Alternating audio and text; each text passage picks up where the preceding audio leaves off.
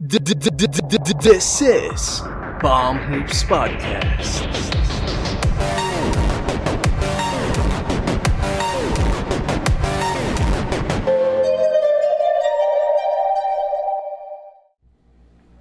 What is up, guys? This is Palm Hoops Podcast hosted by Jem and Jello. Don't forget to like, comment, share this video, and subscribe and help us to reach 1,000 subscribers. Again, salamat nga pala sa mga nagtumulong sa amin para umabot ng 100 sub- subscribers. We are now at 101. Uh, share nyo lang ng i-share para umabot na tayo niyan sa 200 sa susunod. Also, if you are, if you want to follow us on our social media accounts, just check the description down below. We are on Facebook, Twitter, and Instagram. And also, if you're a podcaster in the Philippines, um, use our link from podmetrics.co. Um, yung Palm Hoops Podcast ang aming code. So, kung magre-register kayo dyan, and if you want to participate on various ad campaigns, just register and use our code Palm Hoops Podcast. That is capital P, capital H, and capital P. And also use our Shopee affiliate link, which is currently flashed on the screen right now, to help our channel grow. So, if you use yung link namin, um, you'll you'll be able to avail um, additional vouchers, discounts, free shipping, and etc. So, help us reach out to more people, and we will help you get discounts and perks. And we are also available on Spotify and Google Podcasts and Anchor. Just search Palm Moves Podcast and you can listen to us when you're on the go. Okay. Ayun. So, ayun na nga. Um, playoff time na. Tapos na ang mga play-in tournament games na, so, na sobrang exciting, especially sa Western Conference. Oo, grabe yun. And as of now, na nagre-record tayo, lahat na ng mga game 1. And may mga games na nga na umabot na ng game 2. Mm. So, ayun, starting from the Eastern Conference playoffs, um, tingin mo, ano, na, ano yung mga nangyari, ano yung nag-stand out? Well, definitely yung game winner ni Trey Young against the New York Mm. Knicks na sobrang tight nung game. I mean, simula first quarter hanggang umabot ng fourth, wala kang makitang ano eh, wala kang makitang definitive winner dun sa game eh. Mm. Until na nga lang pumasok yung floater ni Trey Young na in your face talaga kay Randall na nagyabang pre-game na kung hindi daw siya i-double team, eh bahala na raw yung Hawks sa kanya. Eh, ala eh. Ay, kapela lang pala katapat nun eh. Pero grabe rin kasi talaga yung ginawa ni Trey Young na biruin mo yung defender mo eh, dikit na dikit sa'yo. Tapos nagawa mo siyang iwan. Although, obviously naman, ganun kadikit yung defender. Isang maling crossover mo lang sa kanya. Ay, minsan tamang Oo. crossover mo lang sa kanya. May iwan mo siya. Ang na-disappoint ako sa New York is bakit hindi sila nag-set ng mas maayos na defense na parang more clogged na defense para hindi makapasok sa middle. Kasi ob- open na open yung gitna eh. Feel ko ano, kaya naman siguro medyo open yung inside. Kasi yung defensive stopper nila sa backcourt, si Frank Nilikina, Hmm. actually kaya siya pinasok nung time na yon is for his defense. Sadyang naiwan lang talaga. And props to Trey Young na sobrang galing. And Mm. grabe yung ano, left right left right na ano niya, na crossover. Parang ang ang lalim nung ano eh. Ang lalim nung hugot pag ano. Mm. Hindi siya yung basta-basta lang na dinribble mo sa kanan, kunin mo sa kalon. Hindi, talagang pati yung katawan niya sumasama dun sa ano, sa movement. So talagang napeke dun si ano, si Ang- Frank Ntilikina. Ang naalala ko dyan, tol, si AI. Ganyan yung crossover ni Oo. AI. Yung sobrang rhythmic na wala sa usual. Unorthodox yung, pero malupit. Yung tipong buong katawan niya yung ano eh, sinasama niya eh. Mm, mm. Ayan. So, ayan, looking at the Knicks, and medyo na-turn off ako sa kanila netong nakapasok sila sa playoffs. Actually, I've been a supporter of them during the regular season. Kasi, syempre, Cinderella story, underdog story sila eh. Mm. Pero men, nung nakapasok ng playoffs, kung ano na mga pinagsasabi sa mga press conference eh. Tapos, yun nga, ben, pin- sobrang benta nung sinabi ni Julius Randle na pag di daw siya i-double team, good luck na lang. Ayun, na good luck siya. men, 6 out of 23 shooting. Oo. Um, for the New York Knicks to have a chance in this series, kailangan bumalik nung All-NBA, ano, All-NBA production ni Julius Randle. Mm. Kasi ano eh, um, siya talaga yung primary offensive options. Hindi naman every game na maganda ang laro ni Alec Burks. Hindi naman every game na mataas ang scoring ni Derrick Rose. Minsan, pumipace din yung mga yan eh. Mm-mm. And also, hindi mo pa maasahan si... Although magaling si RJ Barrett ah, hindi mo pa siya maasahan ngayon. Let's give him at least two more years to reach that full potential na I think he's gonna be an all-star in the future. Pero sa ngayon, Um, si Randall yung number one option eh. and He needs Ah. to be that number one option. Until mad- until such time na a much more capable player, which I think RJ Barrett is. Oh, for me, kailangan din mag-step up ni RJ Barrett kasi yung backcourt defense naman ng Hawks, hindi naman yan yung strong suit nila eh. Mm, mm. Parang ang strong suit ng Hawks is to outscore the opponent. Kita nga natin yung offensive weapons nila, lahat Oh. shooter eh. So, if you look at the score, hindi siya high scoring game. So, yung pace ng game is pabor sana sa New York Knicks. So, ayun, sadyang kinulang lang talaga and kung maganda lang sana yung laro ni Randall dito, they could have won easily. Siguro, mga 8 points na lamang, ganun. Hindi Oo. yung down to the wire na laro yung mangyayari. Na anyone can win talaga. Kasi, syempre, 1 or 2 points lang yung nagsa-separate sa inyo eh. Yep. So, ano tol, uh, you, what do you think moving forward with this series? Um, ano to? I'm sticking with the Hawks. Kasi napabilib talaga ako ni Trey Young. Pero feel ko 7 games to. Again, yung dalawang team na to, like what we mentioned sa playoff prediction video natin, pareha silang inexperienced eh. So, mga bago to. Si Julius Randle, di pa naman nakakapag-playoffs to eh. So, ewan ko, baka, ano to, early playoff jitters. Baka by next game, medyo, ano, chumilax na siya. Pero ito ring si Trey Young eh. Though kahit debut game niya sa playoffs, ganda pa rin ang pinakita niya. So, hindi rin siya pwedeng excuse if ever. Mm. Ako feeling ko ano, seven games. I'll stick with my choice din nung last Mm. video natin. Pero I'm sticking with the Knicks kasi although mat- mataas yung pote- uh, offensive potency ng ano ah, ng Hawks. Yung New York kasi ano eh, top defense sila eh. And Hmm. defense wins games lalo na sa playoffs. So once mahanap lang ni Julius yung groove niya and RJ Barrett becomes a consistent number two option. Tapos yung Hawks kasi wala silang defense eh. At, ah, ah, except for Capella and DeAndre Hunter, wala na sila ano eh, wala na silang defense eh. So, Ayan. matsempoan lang nila na malayong depensa nung dalawa tapos di mapigilan si Barrett, si Rose. Tapos yung yung Hawks. Pero for sure, Hmm. seven game series. Mahaba pa yung Siguro- pagtatalunan ni ano, ni Spike Lee tsaka ni Trey Young. Itong mga fans ng New York eh, alam mo yung wala namang issue. Tapos gumagawa sila. Parang, alam if I remember right, ganyan din ata nagsimula yung kay Reggie Miller Oo, na oo. parang wala naman talagang beef. Pero nilagyan talaga ng beef nung ano, ng mga fans ng New York. And baka nga si Trey Young na yung next na maging New York nemesis. Oo, mukha nga eh. Ayan, tol. Talon naman tayo doon sa other New York team which is the Brooklyn Nets. Ah, nakita naman natin yung nangyari last game ah asama kahit na dikit. Alam mong di mananalo eh. Oh, and sayang nga kasi wala si Jalen Brown eh. At Mm. least may kahati sana sa sa workload si Jason Tatum. Um for feel ko 4-0 to. Oo, 4-0-4-1. 4 4-0-4-1. Um I think naman they have the the Boston Celtics have the capability to win at least one game sa series na to. Mm. Kasi well coached sila eh. Si Brad Stevens, well respected na coach yan. And tapos, yun si Jason Tatum, nakita nga natin na capable siyang mag-take over ng games. Yung yung play-in tournament game nga nila against the Wizards, 'di ba? Na nag-take over talaga siya. And not to mention yung 60-point game niya sometime in the regular season. So, kaya naman siguro maka one game. Pero, if you're facing a team with three MVP caliber players, tapos yung role players pa nila sobrang solid, mahirap talaga na matalo sila in a series.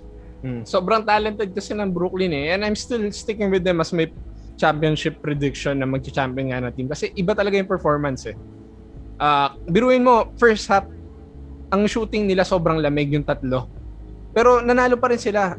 ibig sabihin ganun sila kalakas talent-wise. Na kahit Mm. walang chemistry, 8 games lang sila nakapaglarong tatlo. Ah, si Harden, si Kyrie, si Durant, ibang ibang level. Mm.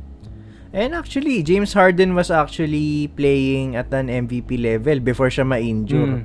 And ang tagal nga niyang pinahinga yun. So, I think ang ginawa na itong Brooklyn was pinahinga talaga nila si Harden kahit okay na siya. Para come playoff time, magagamit siya ng 100%. And Mm. mukhang yun na yung nakikita natin ngayon. Hmm.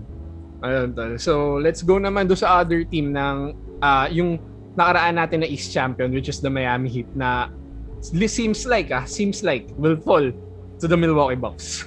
Mm, kita nga natin sa laro earlier. Tinambakan ng Milwaukee yung Miami. First half pa lang, tapos na yung laro eh. Ganun, ganun yung level. And it's, alam mo may mali for the Miami Heat. Kung si Dwayne Dedmon yung yung leading scorer mo, paano nangyari yun? A bench warmer leading the scoring. Ibig sabihin, ang tagal ng garbage time. Oo.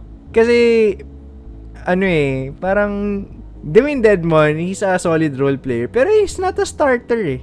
Parang he has no business to be scoring a lot of points. He's not um, even a scorer tol. Defender siya. nga eh. So, actually, ganun kalaki yung impact ng mga bagong hugot ng, ano, ng Bucks, si Bobby Portis, si Drew Holiday nga, and yung pumutok na itong last game nila, si Bryn Forbes, na parang yung mga team needs nila na nagkulang sa kanila last year, na address nila eh. Eh, Sabi nga ni Charles Barkley sa isang interview, yung Milwaukee Bucks nowadays, though hindi sila na, hindi sila nananalo the same amount of games in the regular season as last year. Parang yun, yung team na to, built for the playoffs talaga. Parang lahat ng boxes na check nila eh. Actually, if you'd look at their team, comparable yung ano eh, yung rotation nila ngayon ah, dun sa Lakers last year. They had a Mm. stretch four in Bobby Portis similar to Markif Morris.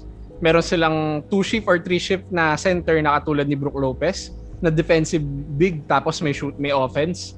Tapos si Giannis yung parang LeBron nila. Tapos Drew Holiday the X factor na malarondo. Yun yung nakikita ko. Na pagdating ng playoffs, yung mga ganong klase ng player nagtatrive sila. eh. Tsaka, looking at the Miami Heat, ang pangit ng laro ni Bam Adebayo. Oh, but Tapos si ang Jimmy. pangit din, ang pangit din ng laro ni Jimmy Butler. I think Jimmy Butler is shooting around 25%, Hmm. averaging 13 points per game. Kung siya yung aasahan mong star player ninyo, hindi pwede yan. Hmm. Dapat ang mga averages ni Jimmy Butler ngayon, at least 20 points per game. Mm, at Dapat si. Bam Adebayo, 18 and 10 dapat yan. Para magka-chance man lang sila manalo dito. Mm. Pero I think tol, uh, coming game 3 in about 2 or 3 days from now, uh, magbabago yung hiip ng hangin since home court na ng Miami and napansin nga natin na binalik na nga yung mga crowd sa mga NBA court ngayon. Nagka, nagkakaroon na ng konting fans. I think malaking tulong yun din sa mga games recently bakit sobrang intense and sobrang powerful ng home teams compared last Though- year. Though ayun nga, natalo yung Knicks.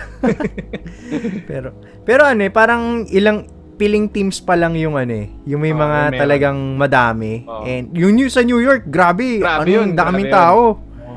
Kalahati Pero yung audience vaccinated, kalahati non-vaccinated, pero Oo. dami pa rin. Oh, tapos talagang maingay. eh. Yun yung nakakami Oo. sa NBA Oo, na oo. hindi na 2K generated yung yung ano, tunog. yung tunog. Parang authentic na na ano.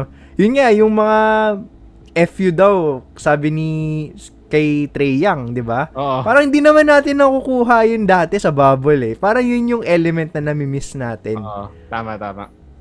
Ayun. And- so, to, to the last matchup in the East is the Sixers versus the Wizards. Personally, Hmm. tingin ko makakapitas yung Wizards sa mga at least one game. One or two yeah, games. siguro I'm predicting a 4-2 finish for the 76ers for sa first round. Um, kasi syempre Joel Embiid playing at an MVP level. Tapos Ben Simmons playing at a defensive player of the year level. Not to mention yung mga role players nila, um, sila Seth Curry, um, Danny Green, sila Matisse Tybul, and Shake Milton. Ano eh, kompleto rin yung team nila eh.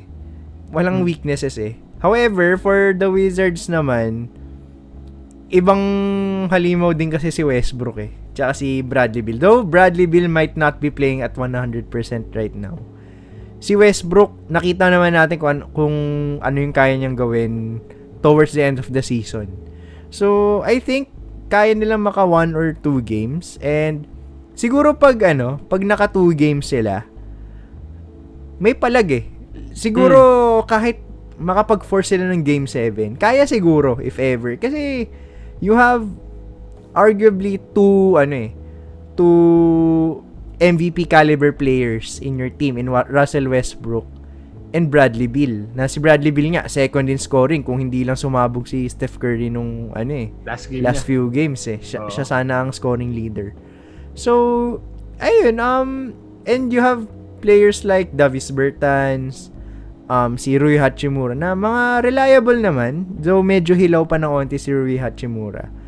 Na pinapakita niya na ano eh, na slowly but surely, kaya niya na makipagsabayan sa mga star players ng league. So, if ever man ito yung maging revelation season ni ni Rui Hachimura or rather parang dito siya magising sa magiging bagong form niya ay kaya naman siguro two games Oo, or them two possibly games as well. possibly game 7 pero I don't see the Philadelphia 76ers losing this series Oh, kasi sobrang talented eh. Yun pa nga lang, yung game 1 pa lang. Although Joel Embiid was the best player. Nakita naman natin yung 37 points explosion ni Tobias Harris. Na, I mean, not really that expected. Naabot siya ng 37 points. Although he is a, a definite capable siya ah, capable ah, capable number 2 option in terms of scoring dun sa team. Alam naman natin si Ben Simmons yung number 2 nila. Pero in scoring, siya yung number 2. Oo. And ang laking impact no na meron kang shot creator na katulad ni Tobias Harris. Ang laking tulong talaga na kinuha nila si Doc Rivers because Doc Rivers knows how to use Tobias Harris. Similar to the way na ginamit niya si Paul Pierce nung Celtics days nila. Mm. Ayan, so feel ko rin magiging interesting yung series na to kasi alam naman natin yung history ni Joel Embiid and ni Russell Westbrook. Oh. So, feel ko ano yan. Um, Magka- siguro by naman. by game ba by game 3 yan na magkakakis-kisa na yung dalawang yan. So, Oh, let's ayan, ano, um, let's expect some technicals and possibly ejections. Oh, na pwedeng ayan. makapagpahaba dito sa series na to. Ayan, so let's move on naman to the kabilang conference na Western Conference. ah. Unahin na natin yung favorite nating team. eh. Oo naman, Yung syempre. LA Lakers. So, ayun nga, as of now, um, malay natin, iba na yung mangyari Ah. by, tom, ano, by, By the day two. na in-upload to, tapos na yung game 2. Oo. Pero as So, we stand if- right now, saan tayo? 1-0, 1-0. 1-0 Phoenix Suns. Ah. So, anong reaction mo dun sa game 1? honestly, hindi ko siya napanood kasi super aga. Ako, Tapos, ah, ayun, um, I didn't bother watching the highlights na din kasi alam mo naman kung paboritong team mo yung natatalo, medyo wag na masakit. masakit panoorin eh. okay, so ako kasi gis- nagising talaga ako maaga for that game since game 1. Ah, personally, ah, pangit yung pakiramdam ko for the whole game. It never Mm. felt like that the Lakers were in control at any point in the game, even though it was a close game. Pa- similar siya nung feel nung game once, nung mga nakarang playoff series nila. Yung, early, yung first two rounds nila with the Blazers and the Rockets. As hindi mo talaga maramdaman yung Lakers. Yes, they were playing. Yes, they were running their sets. Pero hindi, hindi nag-work. So, I think we're gonna see where a lot of changes come game 2. Pero at the current state of the Lakers na walang chemistry, particularly on the offensive side, I feel like they're going 0-2 by tomorrow or by oh, by after game 2. Pero I expect them to win both games at home at the very least. Okay. And I expect this to be a long series, if ever. Um, siguro 6 or 7 games to. Um, Siyempre, medyo biased, pero objective din naman. Um, Mm. I'll still pick the Lakers to win the series. Kasi, in, sabi nga natin, pag playoffs, star power ang labanan dyan eh. Mm. And, proven and tested naman na si Lebron tsaka si Anthony Davis sa mga ganyang situations. So, I have faith in them. Though, ayun nga, medyo pangit ang fit ni Andre Drummond so far. Siguro din dahil sa matchups na, and sa mga rotations. Pero, let's give credit to the Phoenix Suns, ah. Um, Um, grabe, grabe yung un- laro ni Aiton. Una si ano si Monty Williams um nominated to be the coach ano coach of the year. Tapos syempre si Chris Paul uh, so, sobrang reliable pa din, aging like fine wine. Mm. And si DeAndre Ayton nga na na-overshadow ng mga batchmates niya sa draft na si Luka, Luka, and Trae Young. Trae Young. Pero grabe, in-outplay niya talaga si Anthony Davis last game eh. And Mhm. pinaglalaroan niya nga lang si Andre, Andre Drummond nung time na yun. So, and last but not the least, si Devin, Devin Booker, Booker. na sabi nga napag-usapan natin to na ano eh, hindi pa proven ganun. Pero Hmm. mukhang hindi niya na kailangan yun eh. Oo. oo. Parang right off the bat, ready ready na siyang maglaro sa playoffs. I mean, ikaw ba naman, ilang taon ka na naglalaro sa league tapos ngayon ka na makakapag-playoffs, parang talagang excited ka. And mukhang ganun nga yung nangyari na excited nga talaga siya maglaro. Mm. Even naman no seeding games last year, kita mo na yung, ano, eh, yung intensity ni Devin Booker na hindi siya takot sa ano intense moments ng game. Yung game winner pa lang niya sa Clippers, ibang level yon na to take that shot against the two best defenders, perimeter defenders in the NBA. 'Di ba? Ibang Hmm. level na yon. So to see him excel against the Lakers, ang laking ano nun, ang laking tawag dito statement for his game and his capabilities. Eh, I'm not saying that Devin Booker is gonna be a future MVP. Pero he's he's ano, he's clinging to that part. Maybe in a couple of Mm. years, makarating siya doon. And batang-bata pa naman tong si Devin Booker. Um, siguro may 10 years pa yan na ano, na Elite level scoring. mm, siguro- Hindi naman kasi siya ano, hindi siya athletic player, pero yung skills, yung footwork, if napanood mo nga yung particular post move niya kay KCP na pinost up niya. Tapos yung footwork niya, grabe, big man lang yung mga gumagawa ng ganong footwork nung araw. Pero si Devin Booker, ginagawa niya. Similar to Kobe. Very Kobe Mm. yung move. Yan nga. And sa generation ng mga players ngayon na medyo analytics based, nakakatuwang makakita ng mga players who still rely on their mid-range game to Mm. succeed like Devin Booker nga. Ayun. So, let's move on naman sa sa mga sa pinakaayaw naman nating team. yung LA Clippers and the Dallas Mavericks. Ayun na nga, nakauna na yung Dallas Mavericks. And, ayun, Luka Doncic yung nangyari. Tapos, ayun, okay naman. Kahit nadakdakan si Maxi Kleber ni Kawhi. Stare Tapos, down pa pinagta- nilang tatlo. eh. tapos, tinawanan pa. Hindi naman tinawanan ni Kawhi. Pero pero ano, ngumit tinawanan nila, tinawanan ni ano eh, ni, ni, ni na Marcus Morris. Parang wala naman kayong kinalaman dun sa play, ah. ba't kayo yung masaya? Oo. Pero, ayun, um, backfire na looking eh. at ano, looking at this series, I st- ano, I'll still hold on to my pick. Sa tol nag-chuck guarantee ako na Ma- Mavericks yung mananalo dito. Pero And I can see why. yung mga yan. Ah, and I can see why. Kasi ewan ko anong trip ng Clippers at si Patrick Beverly ang tinatao nila kay Luka Doncic. Siguro dahil sa rotation ng Dallas Ah. na point guard si Doncic kaya siguro si Beverly natatapat sa kanya. Pero hindi pwede yun eh. Na- Mm. Kailangan mag-adjust ka na and your best bet on stopping or at least trying to contain Luka Doncic is putting either Paul George or Kawhi Leonard sa kanya. eh. Nothing less. Oo. And yun na nga, tol. Nagbabalik ang ating paboritong player ng Clippers. Si Pandemic P. na, ayun na naman, sub, hindi naman subpar. Pero hindi, hindi yung expected level of output yung nakita na naman sa Hmm. kanya.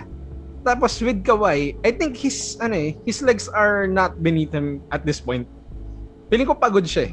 Kaya isa Mm. rin yung sa reasons I think kaya hindi siya minaman to man kay Kawa, kay Luka kasi Luka. ang laki ng load niya sa offense, particularly in that game 1 na hindi nga masyadong gumawa si Paul George. Very passive yung game ni Paul George last game.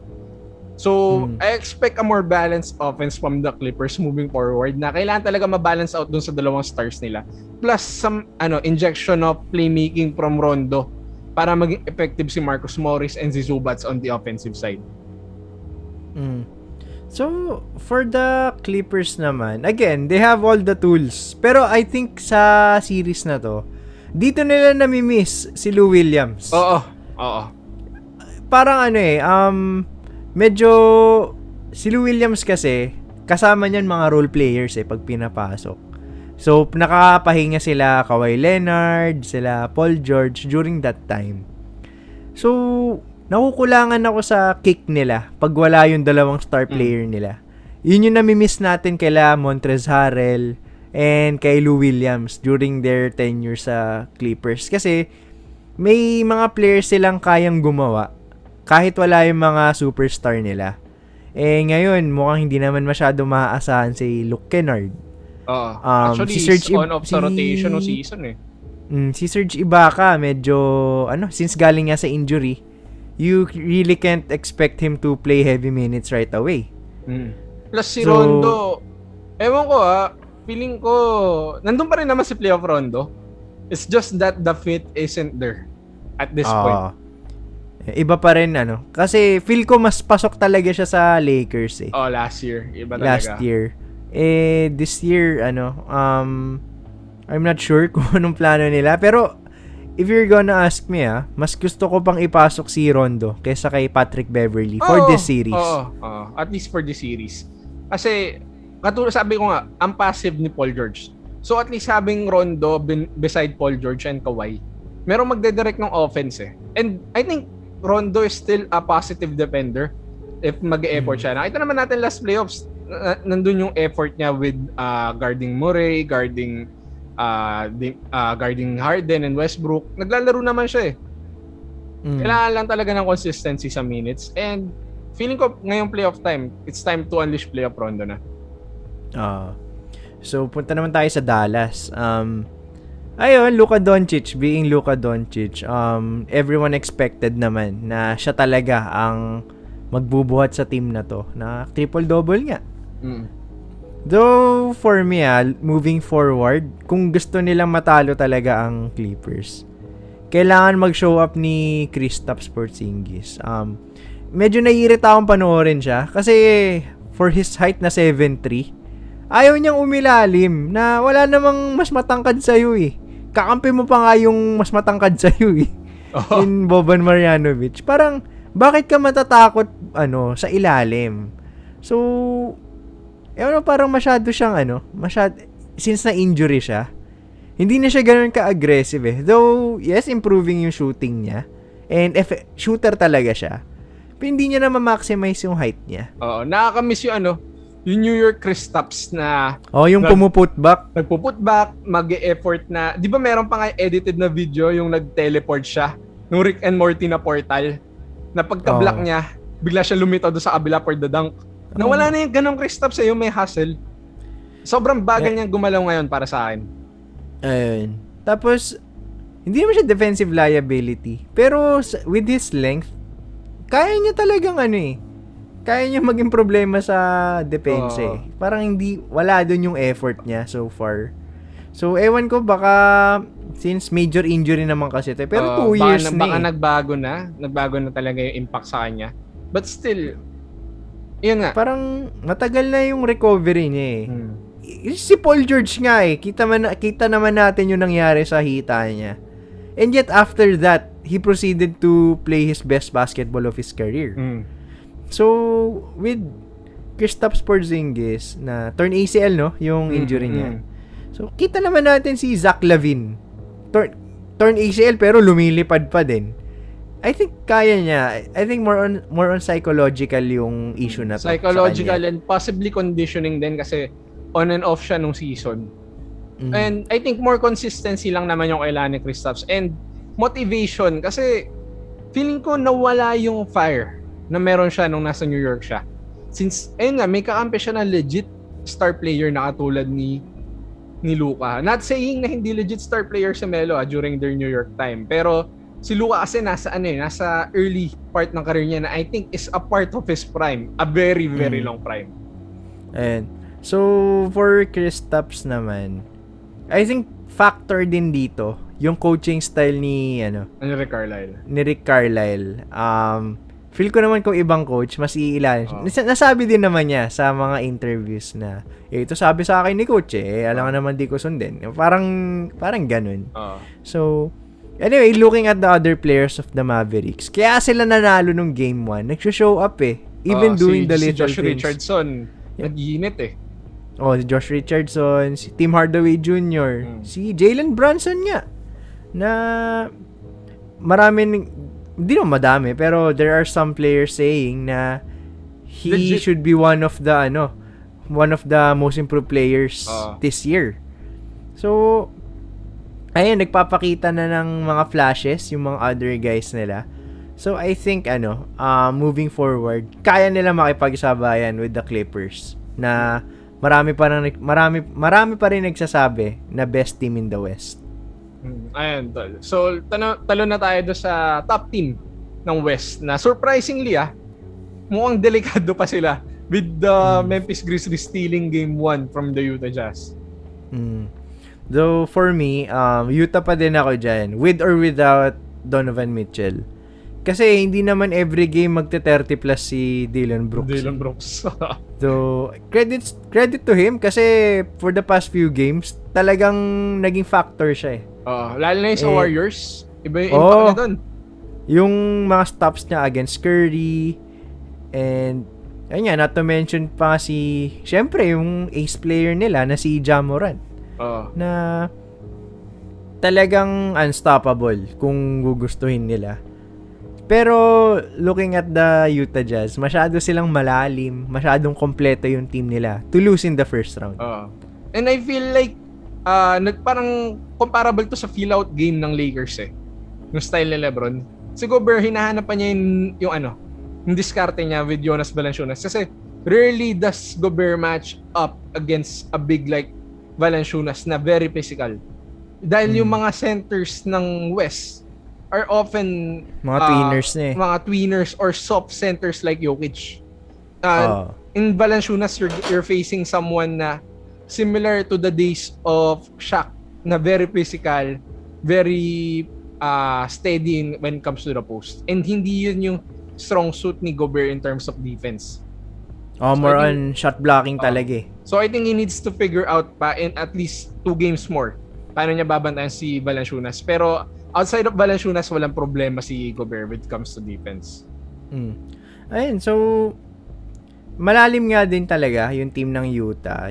Yun nga, congratulations sa kababayan natin Oo. na si Jordan Clarkson for sabi na winning the six man of the year and well Oo. deserved naman talaga. Binigyan pa siya ng cake ni Ingles. Tapos ano, yung si yun nga si Joe Ingles, Oo. another finalist for the six man of the year.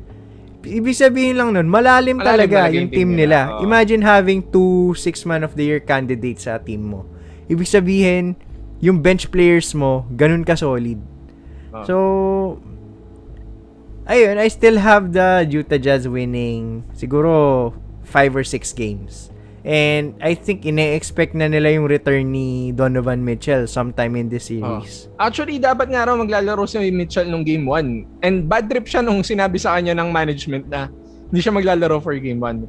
Although it looks like ready na si Mitchell, but iba pa rin syempre yung on-court compared dun sa feeling mo before you step on the court. Mm. So we'll see gaano ba kagaling na si Mitchell at this point sa playoffs. Maybe he's gonna take at least a game or two to get his legs beneath him. And we'll see kung back to form na ba siya. Pero kailangan talaga siya ng Jazz moving forward to be at 100% if they want to win against the Clippers or the Mavs come round 2. Ayan, so let's move on sa I think ang pinaka dikit siguro Or na series talent-wise. series. Ah. talent-wise, yung Denver Nuggets and the Portland Trail Blazers. So, as of now, tabla yung series na 1-1. Mm. And, ayun nga, maganda yung pagkakabawi ng Denver Nuggets. Tinambakan nila yung Portland Trail Blazers. So, ikaw, anong thoughts mo dito? Uh, ako personally tingin ko, it's still the Blazer series to lose. Kasi I still believe na, yun nga, sabi mo nga kanina, star power wins uh, the in the playoffs. And the Portland Trail Blazers have at least three star level players eh, in Lillard, CJ McCollum, and Yusuf Nurkic. Compared naman sa Nuggets na, although MVP, probably the MVP of the season is Jokic he still lacks a number two option and MPJ is not the number two option at this point in his career. Medyo hilaw pa. He still needs someone to create shots for him. So, And- I think at some point, mapapagod si Jokic carrying the la- the offensive uh, responsibilities for this team. Mm. Ayan, so sayang naman yung ano, pag pagpapatalo nila nung nung patapos na yung season. Oo. Tuloy sila yung nahihirapan niya. eh. Pero anyway, um, I'll still pick the, ano, the Denver Nuggets to win this series. Kasi, walang tatalo, tat, walang ka-match up si Nikola Jokic eh. Sa, sa Portland. And not to mention nga, si Aaron Gordon, though medyo tahimik na konti, I think, ano eh, um, as the series goes on, magiging, ano yan, magiging factor yan. Mm-mm. So, kailangan mag-step up ni ni MPJ. Um, yun nga, since nawala si Jamal Murray, siya yung kailangan mag-step up na offensive option. Kasi, he was always the third option eh, nung nandun si um, Jamal Murray. Ngayon, siya na yung kailangan skumore. And, syempre, kailangan fresh yung best player ninyo. So, you should lessen the offensive load ni Nikola Jokic. So, I think naman si MPJ, malamig lang nung game 1. And I think ano, he'll get the pace soon enough. Kasi pinakita naman na, niya sa atin last year na capable siya. In fact, he was a candidate o ano, dun sa best player in the bubble na award. Mm. Since sobrang, I think he averaged around 25 points per game Oo, during tapos the yung shooting niya sobrang games. init. Ayun, so he just proved na ano, na capable siya May talent. to May talent talaga. ano, to score 20 points and in any game. Mm. Pero moving forward, kailangan ng Denver for him to score 20 points or more para manalo sa series na to. Um I'll still give the edge to the Nuggets siguro game 6. Game 6 or game 7 pero Nuggets ako. Uh, I I think at this point I'm taking the Blazers at also game 6 or 7. Kasi Mm. para sa akin sobrang stuck ng Blazers eh. Chemistry issues lang talaga siguro kasi ang daming ang injuries na nangyari. Pero talent wise, I think the Blazers are a deeper team than the. Nuggets. So, dikit na dikit nga yung ano, yung talent levels nila. So, and nakita na nga natin na sa past playoff matchups ng Denver and Portland. Portland yung nanalo eh. Ah, tsaka dikit. Oo, dikit If you talaga. can remember yung ano quadruple, Quadruple overtime, overtime, game, oo. grabe 'yun. So ay Baka- moving forward, baka maulit 'yun. Oh, baka ano na naman to, it's CJ it's a CJ series palagay ko. Plus And- nandito na si Melo sa Portland ngayon. And I think Melo has a vendetta against the Nuggets Oo. kasi binu siya nung game 1 eh. Na for some And- reason, sabi nga niya, I gave my all for this team. Never ako nagreklamo during my time here. Nung nagpa-trade lang ako, wala silang narinig sa akin. Ba't sila galit sa akin? Yun yung sinabi ni Melo. So, I think, eh, me- ano, pero medyo ano, medyo meron talaga siyang mga ginawa sa Denver Oo. nun. oo. Kung pwede lang natin hukayin. pero, uh, I ayun mean, nga. for the good part ng career ni Melo, he was probably their best player and he did well naman sa Denver. So, I Mhm. don't see the point of hating that much on Den- on Melo. So, I think Melo's gonna take a game or two from the Denver Nuggets. Maybe game 6. Si Melo yung Mhm. magpanalo. So, ayun nga, from what we've witnessed sa mga maagang games, ah, lesson learned sa mga fans, Wag huwag niyong aasarin. Huwag niyong aasarin yung kalaban. Kasi gumagaling eh. Ah, kaya ano, Phoenix Suns, kung balak niyong asarin yung Lakers, ah, tapos Asarin na, na. tapos na yung game 2. Probably tapos na yung game 2 bukas pag na-upload to. Hmm, Pero asarin niyo na. asarin nyo na na, asarin na ba nandiyan kasi tapos kayo. Ayan, so And before we end this video, um, tingin mo ano, um, sino yung mga mag-a-advance? Just a quick rundown. Okay, so from the West, I think mag-advance syempre Jazz.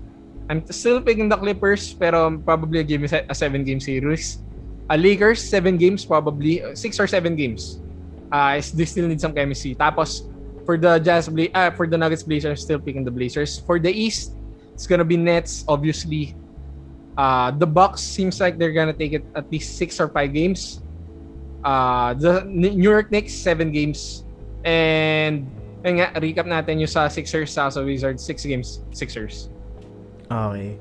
For me naman, Western Conference, um, Utah Jazz, um, Lakers, um, then, um, Nuggets, siguro 6 or 7 games. Then, yun, Mavericks, Mavericks in 7 siguro, 6 or 7. So, f- for the East naman, um, 1-8 match-up. I'm taking the 76ers ng 6 games siguro. Maging mabait naman tayo sa Wizards. Tapos, Brooklyn, Boston, Brooklyn in 4. siguro 5. Siguro. Brooklyn in 5 siguro. Bigyan, pagbigyan naman natin yung ano, Boston Celtics. Tapos, sa Bucks and Miami Heat, I'm taking the Milwaukee Bucks siguro 5 games, 5 or 6 games. Tapos I'm taking the Atlanta Hawks in 7 games. Mm. Ayan. And so that our that is our early playoff uh, observations and predictions at least for the first round. Sana natuwa kayo dito sa episode na to kasi talagang gumana yung utak namin dito. Oo nga eh. talagang babad ng nood. Iba talaga pagka playoff basketball, talagang papanoorin mo lahat ng laro. And so, ayun guys, disclaimer lang, um, ina, nag-shoot kami ng Tuesday ah. Uh, Wednesday pa yung mga ibang laro eh. Uh, eh Tuesday, when- uh, no, November, ano, November tuloy, May 25. So, oh, by the time na 10.34 ma- p.m. uh, by the time na ma-upload to is by tomorrow 26 na ma around 7, 7.30 p.m. So, Hmm. may mga games na naganap bukas and possibly may mga bagong lumabas na balita, maybe some injuries, maybe some players Hmm. returning. So, we'll see. Kaya wag nyo kaming i-bash kung may mga mali kami sinabi. Kasi una, Ah. prediction lang to. Eh, hindi Ah, naman and- namin nababasa yung Uh, future. and personal observation lang natin natin to. Oh, ayan. So, again, um, if you're planning to start a podcast here in the Philippines, um, use our link, um, Palm Hoops Podcast. That's capital P, capital H, and capital P. When you are registering in podmetrics.co. Ayan. And also, if you're looking to do some online shopping, why don't you go to Shopee and use our link that's flashing on the screen right now para maka-avail kayo ng mga free shipping vouchers and discounts. Also, if you are looking to follow us on our social media accounts, just check the description down below.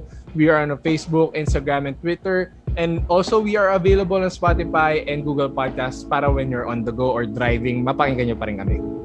And so I'm Jem and this is my partner Jello.